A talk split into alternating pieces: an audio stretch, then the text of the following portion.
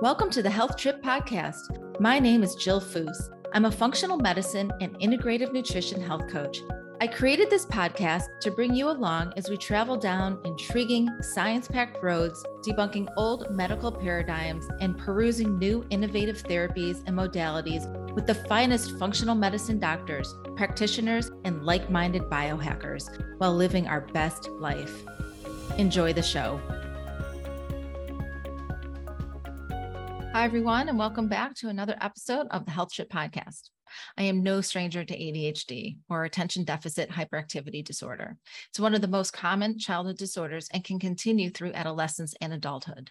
While I don't have it, my ex husband and some of my five kids do. So I've lived with both the adult and children or kid versions of it for many decades. I saw the frustration, the irritability, the impulsivity, the agony over making a decision, the lack of focus, the lack of sleep, the decreased appetite, the mood swings, the challenge of being social at times, the ups and downs of finding the right meds, and the wear off effects. ADHD looks different in everyone, usually coexisting with other conditions such as depression, anxiety, OCD, disruptive behavior disorders, learning disabilities, sleep disorders, and substance abuse. Some of my kids were super organized and some were not. The spectrum is wide. Here's some current stats. It's estimated that from 2016 to 2019, kids ages 3 to 17, there were 6 million diagnosed with ADHD. 50% of those also had a behavioral disorder. 30% had anxiety, 17% had depression, and 77% of all those kids were in treatment of some kind. So, ADHD treatment ranges from pharmacologic interventions to more holistic approaches, and somewhere in between, maybe a combination of the two. Most people's experience, such as mine when my kids were young, was to go to your pediatrician or a psychiatrist and be sent home with a script for a stimulant, told when to have your kid take it and check back in 30 days. If that med didn't work, there were a host of other options. And if that approach didn't work, you were sent home with two scripts, maybe more, to manage symptoms. Meanwhile, your child was zombie like, not eating or sleeping, not hanging with their friends anymore. But guess what? They also weren't bouncing off the walls.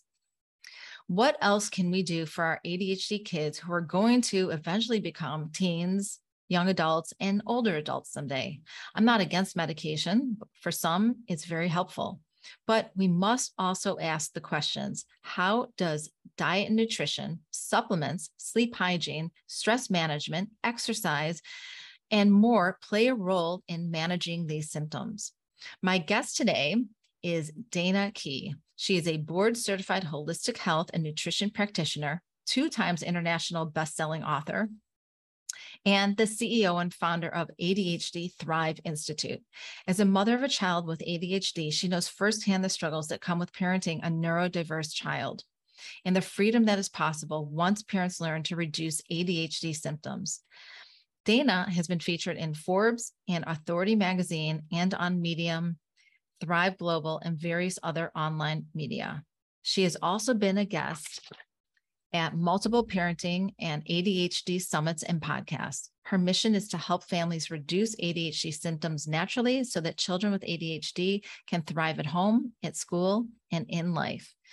And just a short medical disclaimer before we dive in by listening to this podcast, you agree not to use this podcast as medical advice or for making any lifestyle changes to treat any medical condition in either yourself or others. Consult your own physician for any medical issues that you may be having. This entire disclaimer also applies to any of my guests on my podcast. So sit back and stay open minded and let's join and welcome Dana to the podcast. Thank you. Hi, Donna. Welcome to the Health Trip Podcast. Thank you, Jill. Thanks so much for having me. I'm really excited to be here. You are someone that I needed way back when my kids were really little, and a couple of them had ADHD, which is the topic of our conversation today. And you probably you're so much younger than me. You probably weren't even around at that time, or but man, I could have used you in my back pocket. Mm-hmm. I know. I hear that story quite often actually through my journey of things. So I totally understand. I could have used me when I started my journey. right. So, right. Yeah. It's it's tough. And yeah. I want to know how you even got on this journey, you know, and and how when you got on the journey, how it pivoted to a very natural and holistic um, direction. Yeah, there's a there's definitely a story behind that one. And uh, between you and me, I was actually an accountant in a past life. Wow. Uh, and I I actually you know plan to continue in in that field, and I might have done so. You know, if the concerns over my son's health hadn't grown as much as they did. He uh, was always one of those really active children. Couldn't sit still, bouncing off the walls he'd have the most mammoth meltdowns and tantrums. And I always sort of had a feeling in my gut that there was something a little bit different from him. But I'd always press and ask the teachers or the doctor, and they'd be like, he's just a boy, don't worry. Like, even at the age of two, I thought, mm, there's something a little bit different. But then, uh, you know, eventually his tantrums became more severe. He became more hyperactive. And that's when it all sort of caught up with him at the age of four. And the teachers started noticing the differences as well.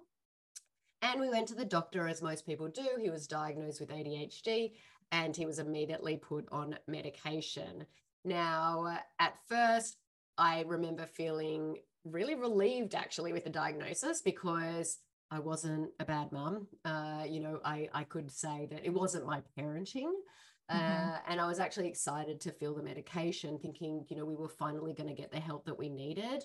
But then his, you know, dosage increase uh, they added on more medication. He started to get side effects and they became worse and worse.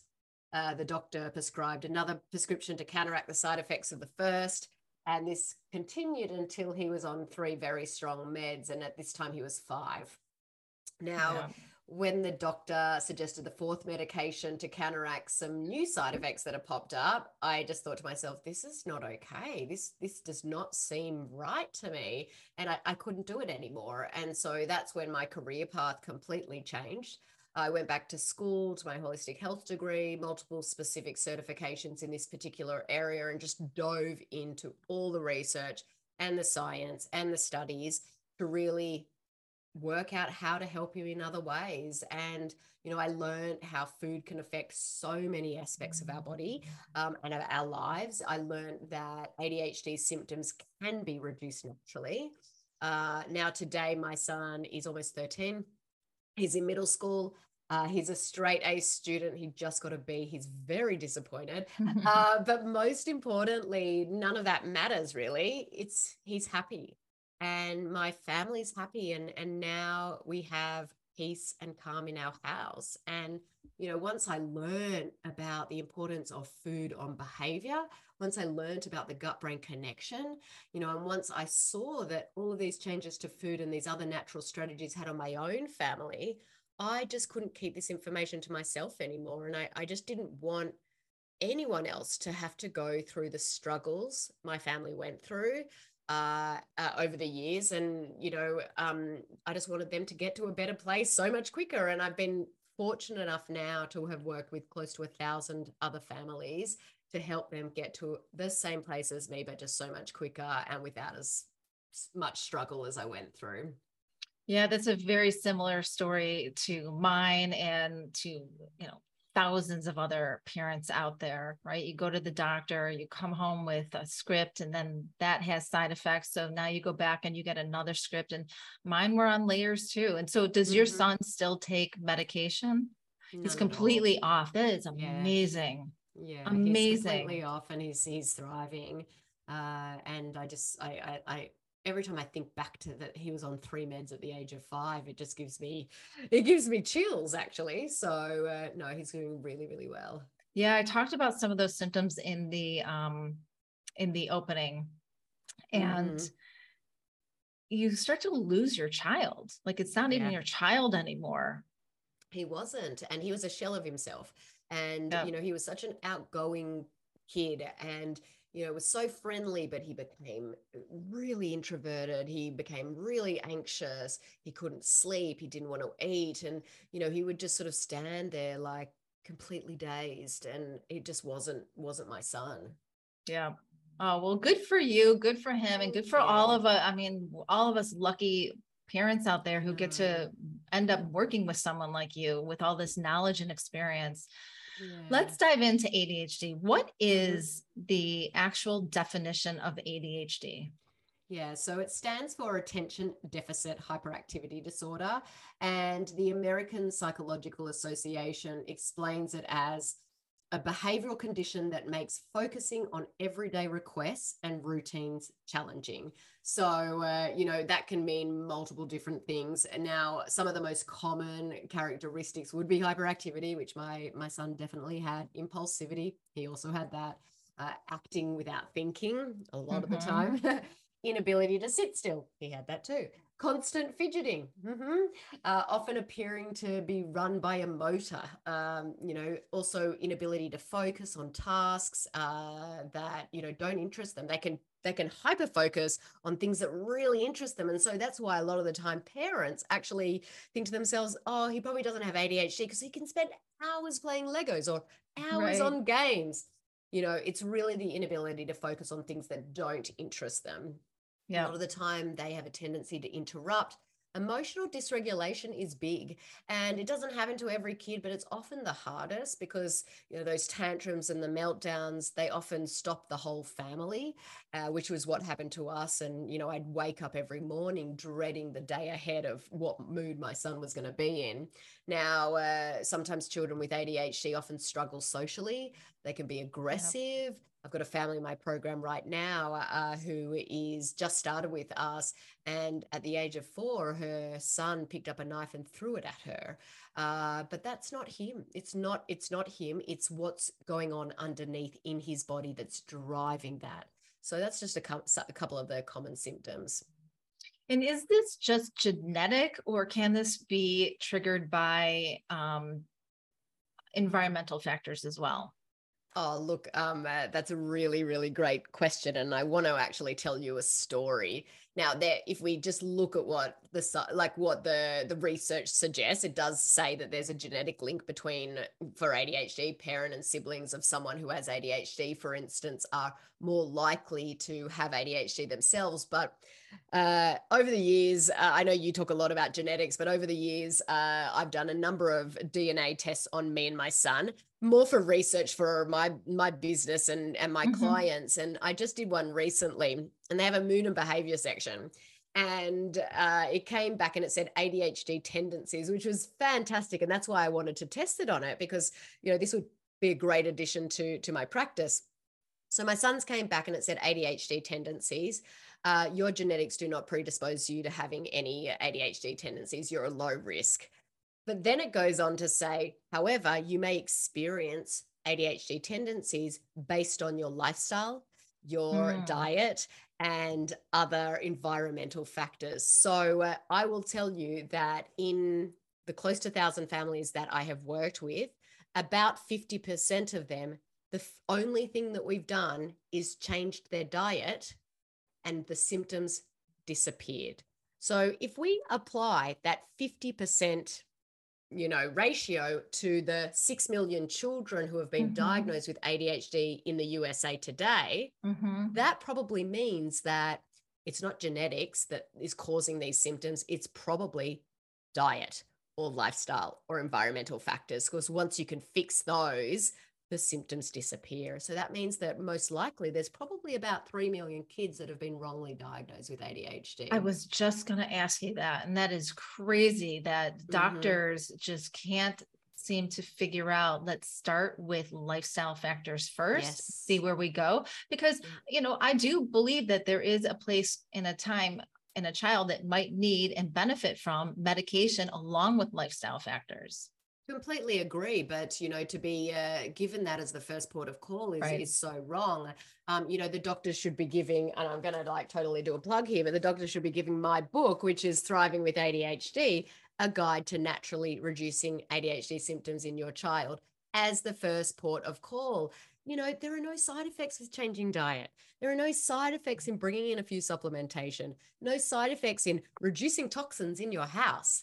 So start with that, see where you land, you know, and then if you do need a little bit of medication, that's okay. You know, you've got to what else is going on in the body. So you need lesser dose of medication. That's my opinion anyway. Yep. Yeah, that's mm-hmm. all really interesting. And so I know that you talk a lot about nutrition, and we're going to dive deep into all of that nutrition and yeah. supplements. But I, I want to start with how some of the functional tests or labs yeah. that you use with your clients Yeah, look, um, I do a number of different tests, and I, I think that um, you know, there's so many different ones out there.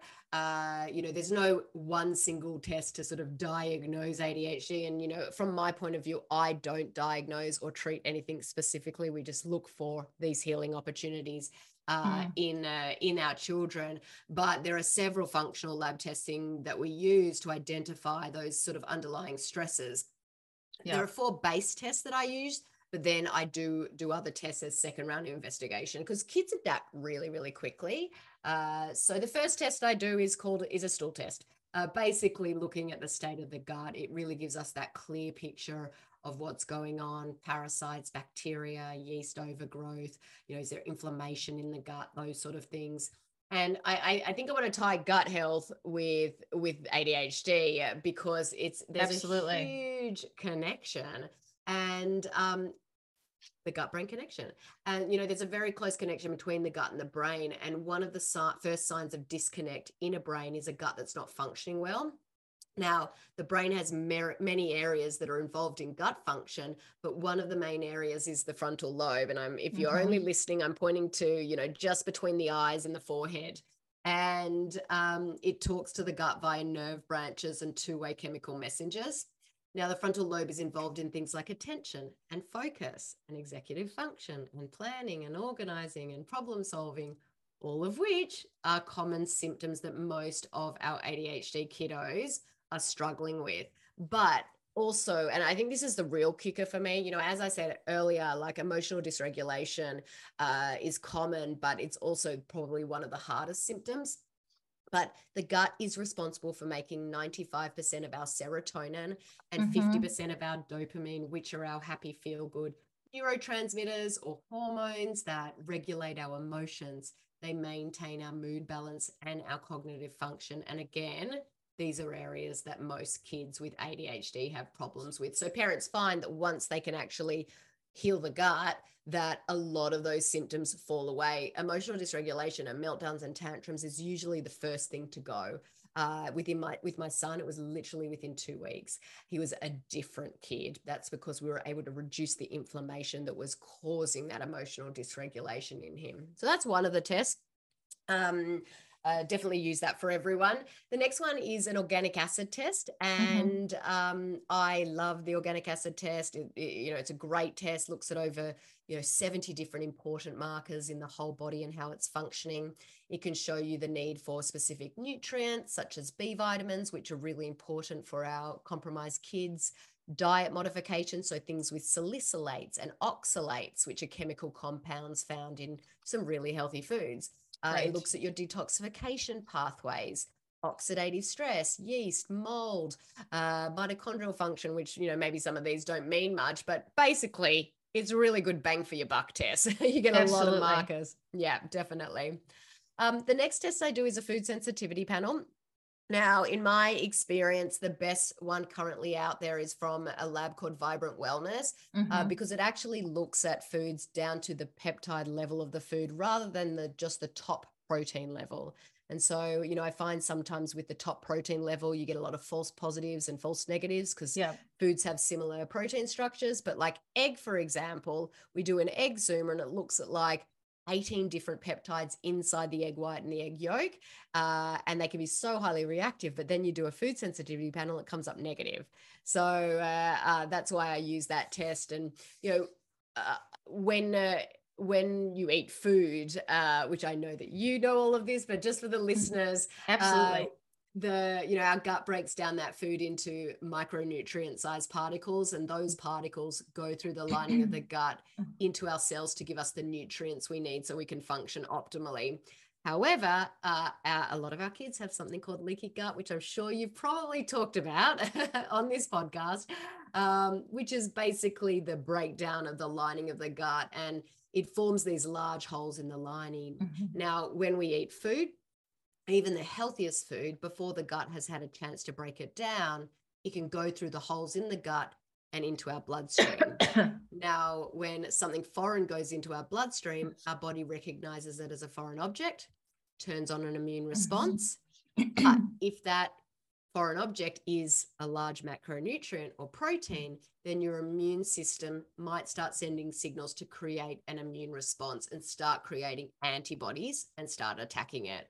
Now, what happens with that, and the bad thing that happens with that, the body has a really great memory. So, anytime you eat that again, it sees that it's dangerous, creates for further inflammation and it continues to further break down the lining of the gut. So something starts leaky gut, mm-hmm. then leaky gut creates food sensitivities, and then food sensitivities continue to create leaky gut. So it's this vicious cycle. Yeah. Uh, so we want to break that, take those foods out temporarily so we can heal the gut. So that's the next one. And then the last one is something called a cryptopyrrole test. Uh, and I use this specifically for kids with ADHD and mood issues because pyrroles are a normal sort of uh, process in the body that happens.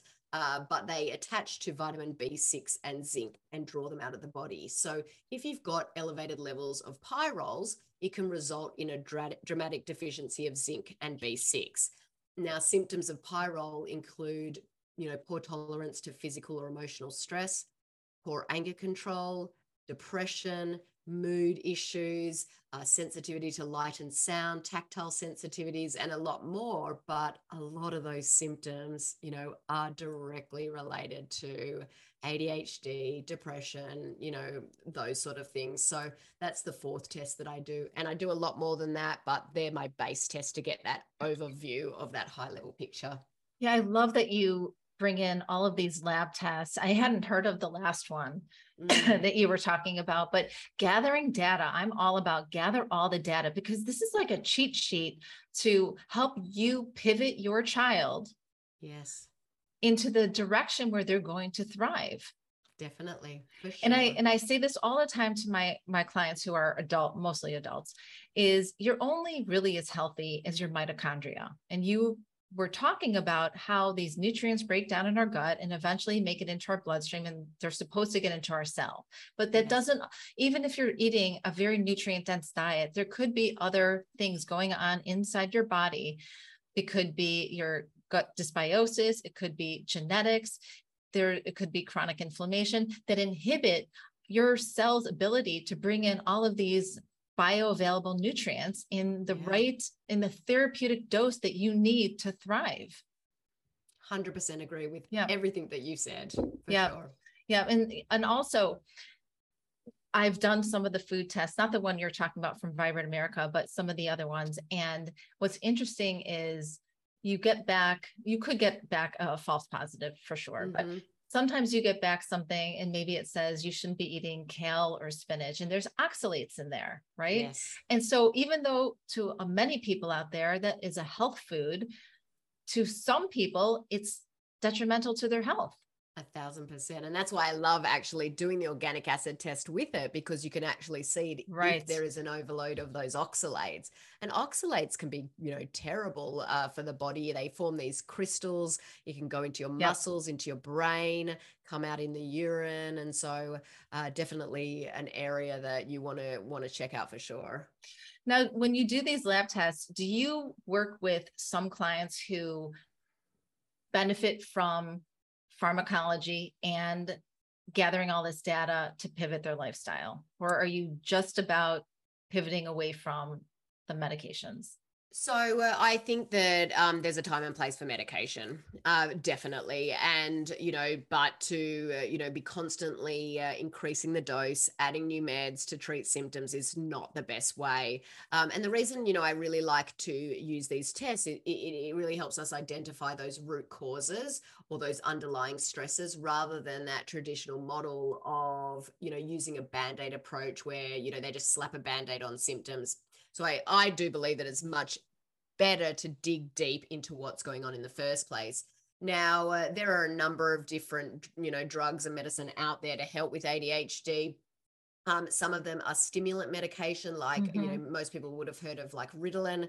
Um, there are SSRIs that help with depression and anxiety. There are also some non-stimulants, and so those are the the couple of medications that are used for ADHD. But I think that even if you are on medication, this needs to happen first, or this needs yeah. to happen in conjunction because inflammation in the body is driving symptoms. It is making it worse. It is not normal, even for a kid with ADHD, to be melting down, you know, once a day for over an hour. That's not normal. That is a sign that there is yeah. something going on in that kid's body and saying, Mom, Mom, please please get my body checked out. There's something else going on. So, you know, I think that there can definitely be a balance between using meds and lifestyle. You know, for my son, meds were great at first, but they did more harm than good.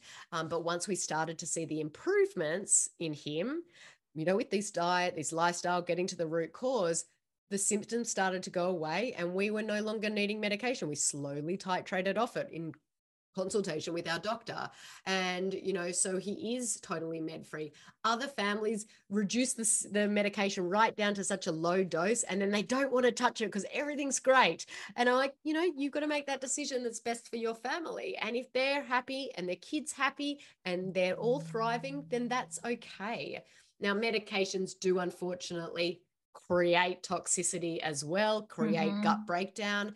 But you know if you are keeping that lifestyle changes, if you're keeping that inflammation low and you still need a small dose, that's okay. You know, you need to give your permission yourself permission to do whatever works best for your family and there is not a one size fits all thing.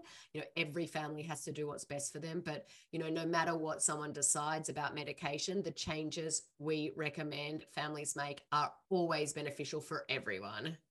Yeah, that sounds great. But I could see how people would come to this approach and there would be some fear lingering in their mind about changing the medication, titrating off the medication, because you don't know. You've lived with this for so long mm-hmm. in one way. And then to, but I love that there's a transition period and you do it slowly. Yes. Uh, it's not all or nothing. So that the child feels safe and secure and confident that he's on the right path for himself. Oh, definitely. And you know when that time is. Like yep, you just yep. you know it. And you know, symptoms start to slowly fall away. And then you're like, oh, well, you know, I might just go down half a dose or or what right. or, or even a quarter. And you let it level out. And you're like, oh, this is a good this is good. And then they may test right. some more. And, you know, there is no one size fits all approach. And look, some families come to me not what they're wanting to avoid medication. Others come to me in the same situation that I was in with my son being on yeah. three or four meds and wanting to get off some. Uh, and other families, you know, a combination. So uh, everyone just needs to, there's no shame in whatever path a family takes. Uh, and everyone needs to do what's right for them. But I will say that, you know, in a critical situation where a kid might be hurting themselves or hurting other people, you know you should definitely go with the doctor's advice yeah. uh, because there's something going on that he needs that person needs to get back into that balanced state before you can even try any of this they're not going to be open to trying it unless they get off that that fight or flight that they're right. currently in Right. So you have a food first approach. So now we've done the lab testing and I would imagine that nutrition would be probably the next the next uh, step in line. Yes. Yeah. So tell so, us about your food first approach. Yeah, look, um, uh, you know, as I said, I'm not against medication, um, not, you know, but I don't think it should be the first course of action. Yeah. Uh, you know, not when food can sometimes be even more effective with no side effects to worry about. You know, if parents want to reduce ADHD symptoms in their children, they must do something much more than just giving them a pill or even just a supplement. Supplements can be very effective, so can medication. But if children continue to eat processed inflammatory foods like gluten, dairy, and soy, these ADHD symptoms are not going to go away because the foods they are eating are exacerbating symptoms. So, food first means that rather than trying to find a magic pill that's going to fix a child, we clean up their diet instead. And in doing this, we reduce inflammation and then the symptoms start to reduce because we're getting to the bottom of what's causing these symptoms in the first place. I often um, think of it like this when you're building a house, a solid foundation isn't optional, it's a necessity. Right. And if you don't have a solid foundation, that house isn't going to be very strong. And it's the same way with us. Diet is our foundation. And if our diet is poor, we can never function at our best. And that's true for us adults, but it's also very true for our children. So, what is it about gluten, dairy, and soy that is so bad? Because those things are in almost everything. And as a kid, and as a mom of a young kid, and for me, a mom of five that were young one day, a long time ago, very challenging.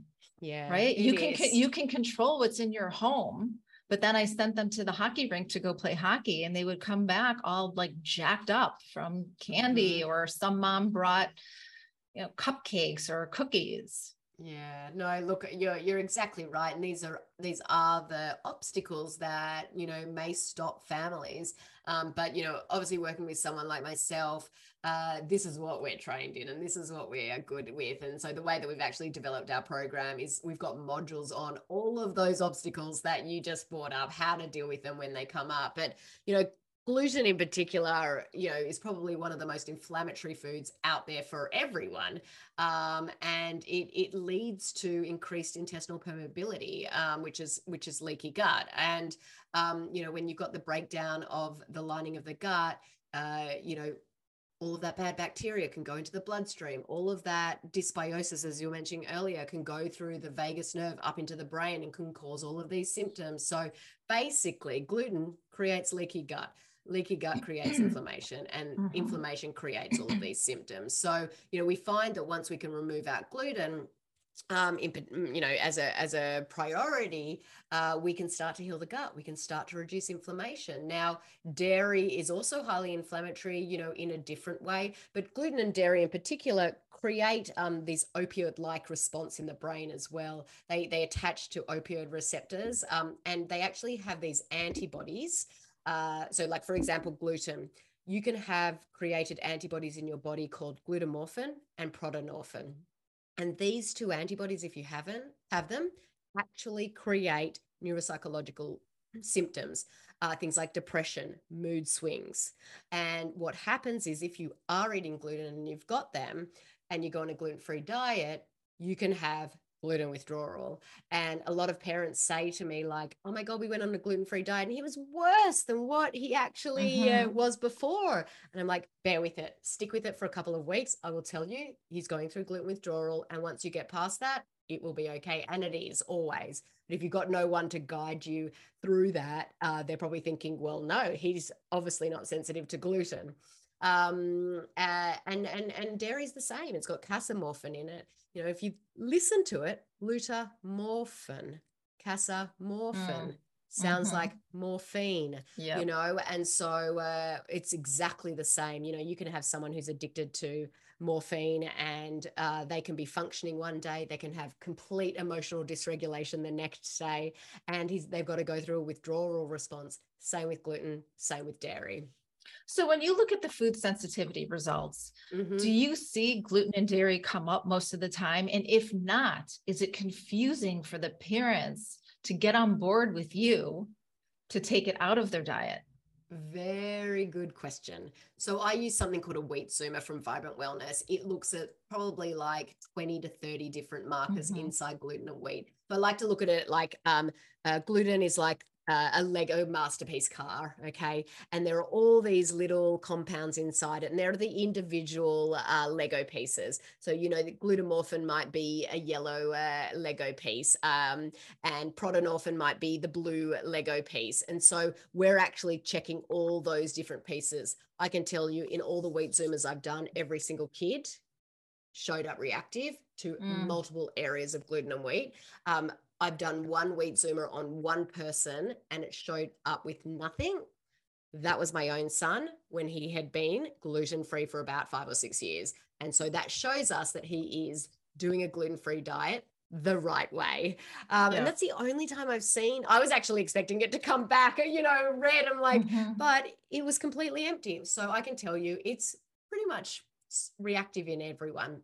I actually don't do many dairy zoomers that's because, you know, we take it out and it's actually really easy to test back in later. You know, and the goal for this process when trying to reduce ADHD symptoms naturally is to reduce inflammation enough to allow the healing to occur. And so by removing gluten, dairy, and soy, plus any food sensitivities, it allows it to reduce enough to allow the healing to occur. And when we get into that better place, you know, if the families really want to test back dairy, even though, you know, I say I wouldn't, um, you know, they may test back goat's milk or goat's cheese, something mm-hmm. less inflammatory.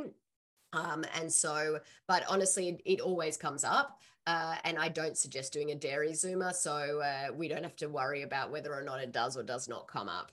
So this is not an elimination type diet that you're going for here. This is lifelong. Look, I think gluten in particular is a lifelong thing and it should yeah. be for everyone. I agree. It's so highly inflammatory for everyone. It is probably behind so much illness and disease in our world today.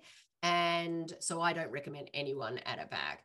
Dairy and soy, everyone has to do it on a case by case basis and um, and their family and their child. I don't particularly add back dairy. I don't particularly add back soy.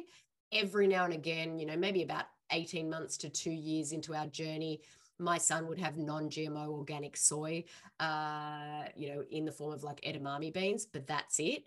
Uh, and we may have every now and again some some goat's cheese or, or goat's milk, but we're fully gluten, dairy, soy free, except for those occasional. Um, but never have we ever added or tested back in gluten, and we never will. So, a lot of times when people take gluten out of their diet, they often put in gluten free products. And these products yes. are almost just as harmful yes. as the gluten because of all the starches and the sugars. You know, it's the gluten free mm-hmm. Oreos, the gluten free crackers, all these highly processed foods. What is your um, approach on that with parents? Yeah, that's a really good question. And I always say that you can't replace packaged goods with packaged goods. Mm. And a gluten free diet is not necessarily healthy. So we really do try to focus on those whole foods. Uh, I do give families uh, shopping list to all the major, you know, you know, Whole Foods, Costco, Amazon, Walmart, all of them um, for better for you uh, packaged goods. But you know, we do want to focus on those whole, nutritious, fresh fruits and veggies, animal, uh, you know, grass fed animal proteins such as meat, poultry, seafood, eggs, lots of plenty uh, healthy fats like avocado, coconut oil, um, and olive oil, and then also, you know, lots of spring water to really help the body detox and also remove toxins that are already there, but also you're avoiding harmful chemicals that are in some waters. So really focusing on that, and also like if you pick up a package and there's a there's a something in it that you can't pronounce, put it back. That's my my rule of thumb. And I try to stick with packaged goods that have sort of less than five or six ingredients in them, as long as you can pronounce them all. So completely agree with you. You can't replace packaged goods with packaged goods. So while many doctors might think this is absolute BS, are there studies out there that show that changing this the child's diet will have benefit effects to them. Yeah, look, I have run into many non-believers in I my bet. time. and um, it's usually, unfortunately, a lot of the time the father, uh, as it was with my husband. Um, he used to be one of them. Sorry, husband, sitting upstairs. I hope he doesn't. Always throw him under the bus. Um, but uh, you know it was the science that first made me rethink the direction we were traveling with my son. Mm. um, you know uh, it was the science that eventually got my husband on board. Um, so uh, i'll share a couple of studies with you and i think that these are some of the best. There's plenty out there though. It was a study in 2015 um, uh, concluded that 64% of children diagnosed with adhd were actually experiencing a hypersensitivity to food. Mm. 64%, you know, is a lot. And I wonder what yep. might happen if these children change their diets and remove the foods that they were sensitive to you know is it possible that these adhd symptoms would disappear or you know at least become more manageable i personally know and believe that it is um, there was another study uh, that showed 56% of adhd kids tested positive for food allergies compared to less than 8% of kids in the general population. Mm.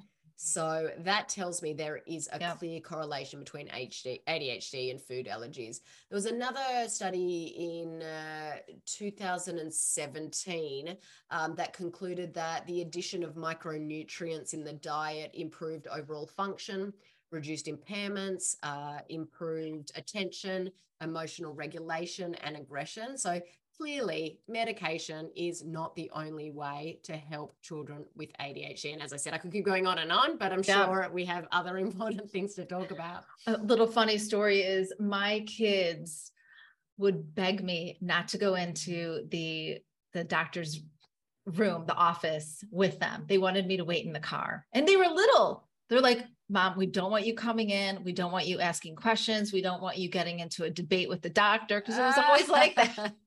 You know, this is before I pivoted to more uh, of a more functional medicine approach. But yeah, yeah. I always got kicked out. I love it. So we're talking about food, but there's a segue into skincare, body care, toothpaste, all mm-hmm. the things we mm-hmm. put on our skin and in our mouth for staying clean and how this how these ingredients also have a negative impact on kids with ADHD. Yeah, definitely. I mean, I, I think when we're looking at everything, we're looking at stress management and you know stress management can come in so many different forms. That's like you know external stress that we know to all too well um, but there's yeah. also that internal stress. What is causing inflammation in the body? And you know a lot of these skincare products a lot of these um, uh, you know um, house like um cleaning uh, products uh, cleaning products sorry completely mm-hmm. mental blank uh cleaning products uh they've got toxins in them and toxins create inflammation so yeah. we've got to look at all these avenues that could be contributing to the inflammation for some it may just be simple as food but usually not so we really want to look at the environment, the lifestyle, the mm-hmm. diet, the underlying stresses, uh, you know, what you're putting in your body, mm-hmm. what you're putting on your body, uh, what you're breathing in. I mean, uh, you know, the, the toxins in the air these days, um, the EMF exposure from, uh, from your computer, from your mobile phone, from, you know, all of the Wi-Fi in your house. I mean, you know, it does when we start to dive deep into it, it does get a little bit like overwhelming. But I will yeah. just really go back to the fact, you know, and I'll just tell parents listening out there don't stress too much. Uh, and Rome wasn't built in a day you know you do not need to make all of these changes in a day. Uh, you can take it slow look for the biggest you know the lowest hanging fruit. Uh, and that might be you know going on to ewg.org and looking yeah. up personal care products to see how they rate and then changing one at a time when one finishes or looking at the cleaning products. Are your cleaning products toxic one at a time, change them out. Uh, and look, there's also things like heavy metals and mold and all of this stuff. So what's going on in that in the house and the environment? But I, I, I think that that all comes with time. The best thing that families can do right away is to really start just getting deep into that body feeding it with that good stuff taking out the bad stuff and then as you know things start changing that's when you start experimenting with these other things um, but we are going to get exposure to toxins no matter what. There's nothing yep. we can do to avoid it, but there is definitely things that you can do to help your body detox from this. So things like exercise. I mean, it's probably one of the the best treatments for ADHD out there, but also it is great for detoxification things like red light therapy, you know, the sauna, mm-hmm. red light saunas and things like that, that helps with um, with detoxification. Mm-hmm. Uh, also, it's actually really helps with sweet sleep quality as well, um, mm-hmm. and might even help with the body's production of melatonin. Um, that's because the light plays such an important part of the body's circadian rhythm. So, uh, you know, um, things like Epsom salts, uh, magnesium baths, detox baths. My kids do a detox bars three times a week, um, and they they soak in uh, the magnesium flakes uh, and um, for twenty minutes. That's how a great way to detox. That's a great idea, and also it's just so nice and quiet in there. They could probably get a two for one and meditate while they were in there. A thousand percent, a thousand yeah. percent. A little, mm-hmm. a few little essential oils to really help them relax. Love that. You know, detox the body out. Uh, and I always suggest that to my families as a part of what they're doing with me because it really does help that. Things like milk milk milk thistle tea that's an easy one as well that mm-hmm. will help um, detoxification and for kids especially getting them out onto a trampoline rebounding is amazing for detoxification but also to um, help fire off the neurons in the brain mm-hmm. you know before school to help them focus better and then get out lots of the energy that they have I want to go back to red light therapy because I love red light therapy. I mm-hmm. have my I I get my kids a little at home devices to use. Um, I have one as well, and there was a study in 2019 that showed that red light therapy used with kids with ADHD helped uh, regulate their microbiome or get their microbiome mm. back to where it was supposed to be, right? The integrity awesome. of their microbiome. And I thought that was so cool because it is safe for kids. You yes. know, it's not just for adults, it is very safe for kids. It's quiet time. It's you're getting that red light. So you're getting away from that blue light if you do it in the evening. Mm-hmm. So have you ever heard of the way it works with the uh the gut no, I haven't actually. And oh, really I'll have to share. Yeah, yeah I'll put that study that. in the show notes and send it to you. It's really, it was really in- incredible. Um, yeah. What are some other things kids can do to relieve stress? Do you go as far as like blue light blocking glasses and helping yeah, them get so, off screens at night? Look, um, uh, minimizing screens for sure, uh, as much as possible. Every family is going to have their own limits, but you know, not only do they add to the EMF exposure, but you know, in terms of you know, messing up that circadian rhythm at nighttime in that yeah. in that blue light is definitely something that we suggest. Uh, you know, when we when we see the sun go down, that's when the blue light needs to stop. Um, uh, and you know, we always say for sure at least an hour before bedtime. Uh, I like to suggest um, a really good quality uh, bedtime routine um, is really, really important. Um, things like uh, I love obviously meditation, but a lot of kids find it quite boring. And so instead, what I suggest is one of those adult coloring books. They've got these tiny little squares and they're huge and they literally sit there and color, and that's meditation, but they don't know it. The other one you can do is the adult dot to dot books. They've got like 1500 dots on this one page. And so going, drawing from one dot to the next dot to the next dot to the next dot, that is meditating as well. And so some of these little kid tricks are actually really good.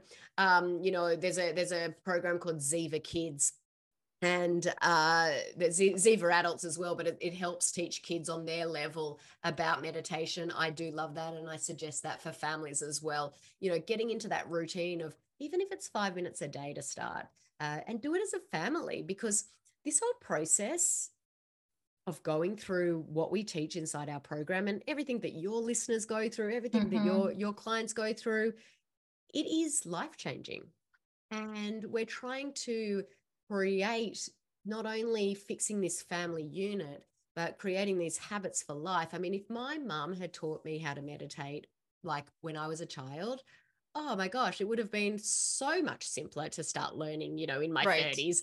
Um, you know, and I'm, I'm I'm in my 40s now and I just I, I still don't do it very well because it's, you know, it is hard.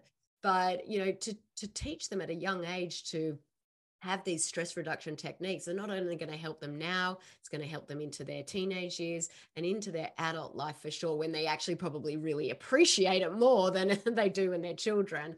So, definitely, uh, meditation is huge. Um, and that quality bedtime routine, one hour before bed, uh, and, um, you know, that bath time, relaxation time, by themselves in their room, read a book with the parents, and then to bed. And that's such a great point that these are lifelong healthy habits that we're forming and helping our kids form for for the rest of their lives right yeah. and while the diagnosis up front is terrifying and uh, overwhelming and all the things you're talking about and putting them together i could see that some pa- parents might be sitting there listening to this thinking oh my god how am i going to get all of this done? At the end of the day your child is going to be one healthy teenager and young adult into adulthood and already know how to practice self-care cook for themselves understand how to read a menu and order properly off of it you know how to shop in a grocery store my kids i'm i look at them in their 20s now and i think oh my gosh they actually paid attention to me because they're doing it they are living proof that it can be done Yeah, and I, it, it's it's an amazing, uh, amazing journey. It really is. Yeah. I mean, I, I look back, even though mine was super hard, uh, but I look back and I think, wow, like I am myself is such a, I am such a different person. You know, the the growth that I've had as a parent, as a woman, uh, as a as a human being has been amazing, and I would not change it for the world. And I feel full of life. And I just uh think that, you know, what it's done for our family and for, you know, our life and our children is amazing. And so, you know, that's really what we, what we try to focus on, but also try to focus going really slowly. It doesn't need to be overwhelming like, you know, it may seem, but these are lifestyle changes that can be taken through their whole life. Yeah. So there's a correlation between ADHD and drug addiction. And eventually these kids are going to grow up right? Mm-hmm. And they're going mm-hmm. to hit high school and they're going to be faced with making, having to make some serious decisions about what path to go down. Yeah. What are your thoughts and knowledge on the correlation between those two? Yeah, look, I, I have heard that a lot. I I honestly don't put too much focus on it. Um, for me, it's about reducing reducing the symptoms in the body before the need to self medicate. And, you know, we're teaching them these lifestyle habits, these tips, these tricks, these uh, symptom reduction tools that will actually allow them to be much better, maybe not need to self medicate as they get older. And I think that, like, you know, I, I look at so many, you know, it's really the luck of the draw uh, you know, you've got um, so many kids out there that, you know, if they hang out with the wrong people, they could become a drug addict. Um, uh, whereas, you know, I've spoken to so many actually families and friends that have got, you know, a sibling that has been a drug addict and they didn't have ADHD or they didn't have depression. So, you know, yes, there may be uh, a, a slight correlation or an increased chance because they are looking to self medicate for sure. Yes. Yeah. But let's get to the root of that reason. Yeah. Why are they looking to self medicate? Because they don't feel good. Okay, what can we do about it? Let's get to the root cause of why they don't feel good, why the serotonin's not being made properly, why the dopamine's not being made properly, why they can't focus. You know, there are so many reasons for why. Let's do that so they know what to do when they're not feeling good. Just like you were telling me before we started yeah. today, in that your children know now know how to be healthy. They know mm-hmm. that if they're feeling off track, what they need to do to get back on track. So let's right. teach them young. Let's teach them young. Let's reduce that inflammation when they're young so they don't end up there.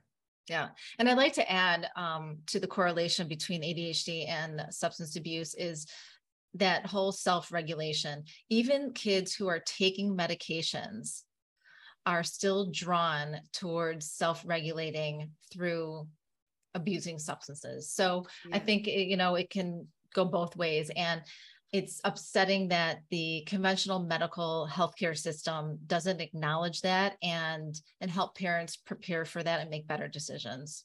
Yeah, definitely. So thank goodness for people like you. Yeah, thank you. And you, you're doing the same, but for a different population, you yeah. know, and it's we've just got to get that word out there mm-hmm. uh, and we've got to just keep showing up and showing up and and spreading the word no matter what we do and and that's really why I, I wrote the book because you know i'm not going to be able to help every family out there and you know i want to be able to you know shout it from the rooftops sorry about that oh no we got a we got a cameo i love it uh, he's actually homesick today. Um, that's Aww. my little one. I'm sorry. I don't know why he he doesn't normally um come in when my door's shut. Apologies. Um, so uh, you tell know, us about your book. Yeah. So um, look, this is this is the guide that I needed all those years ago. Uh, I searched high and low for something that was going to help me help reduce my son's ADHD symptoms, and I could never ever ever find it. And there was a you know a writer toni morrison he said that you know if there's a book that you really want to read and you can't find it then you must write it. And mm. that's what i did and it, it goes through not only my story but stories of other families that have been through my program and gives them step by step on how to get started. You know how to start changing the diet why it's bad. You know when you know the why you're more likely to follow through. It's so funny. You know, the first lesson I teach in my program at um, uh, is the why.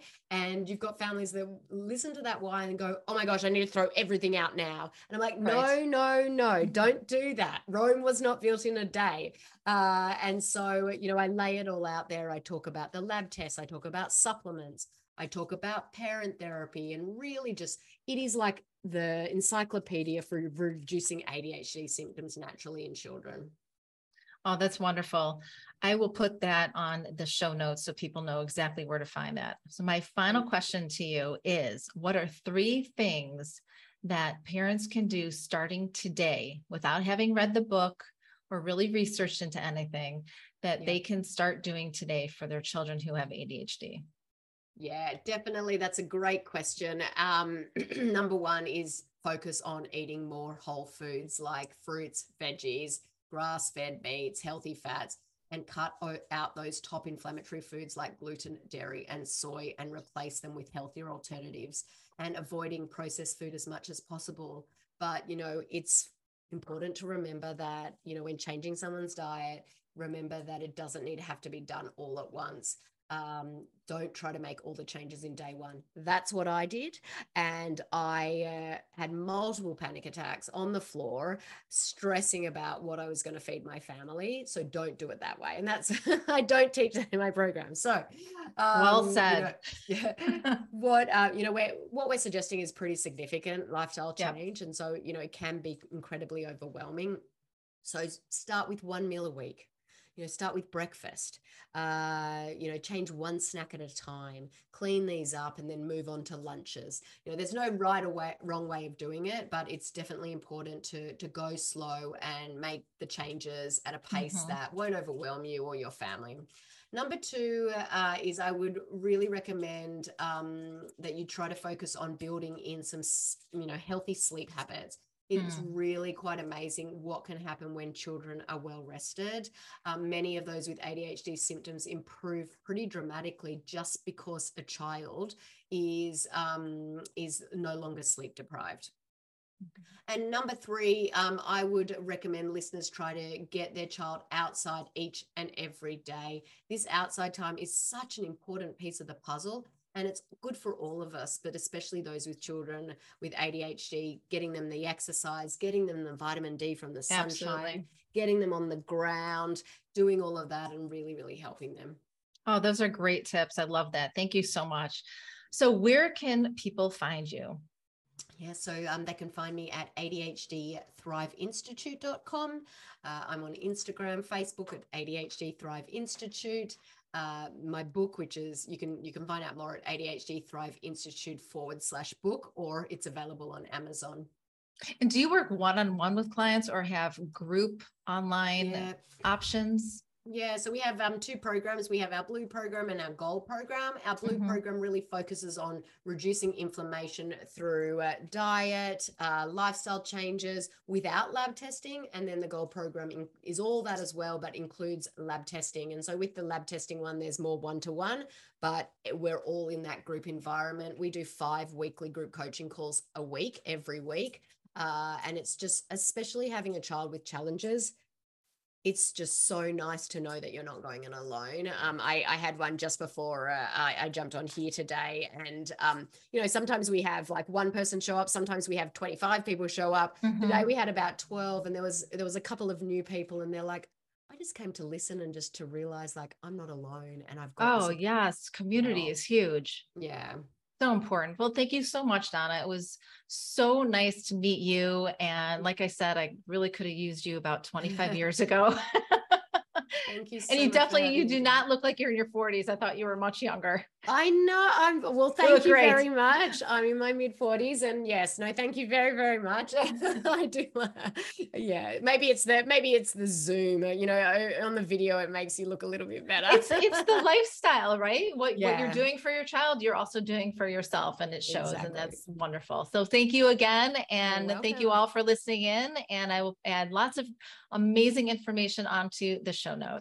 Thank you. Bye bye. Thanks.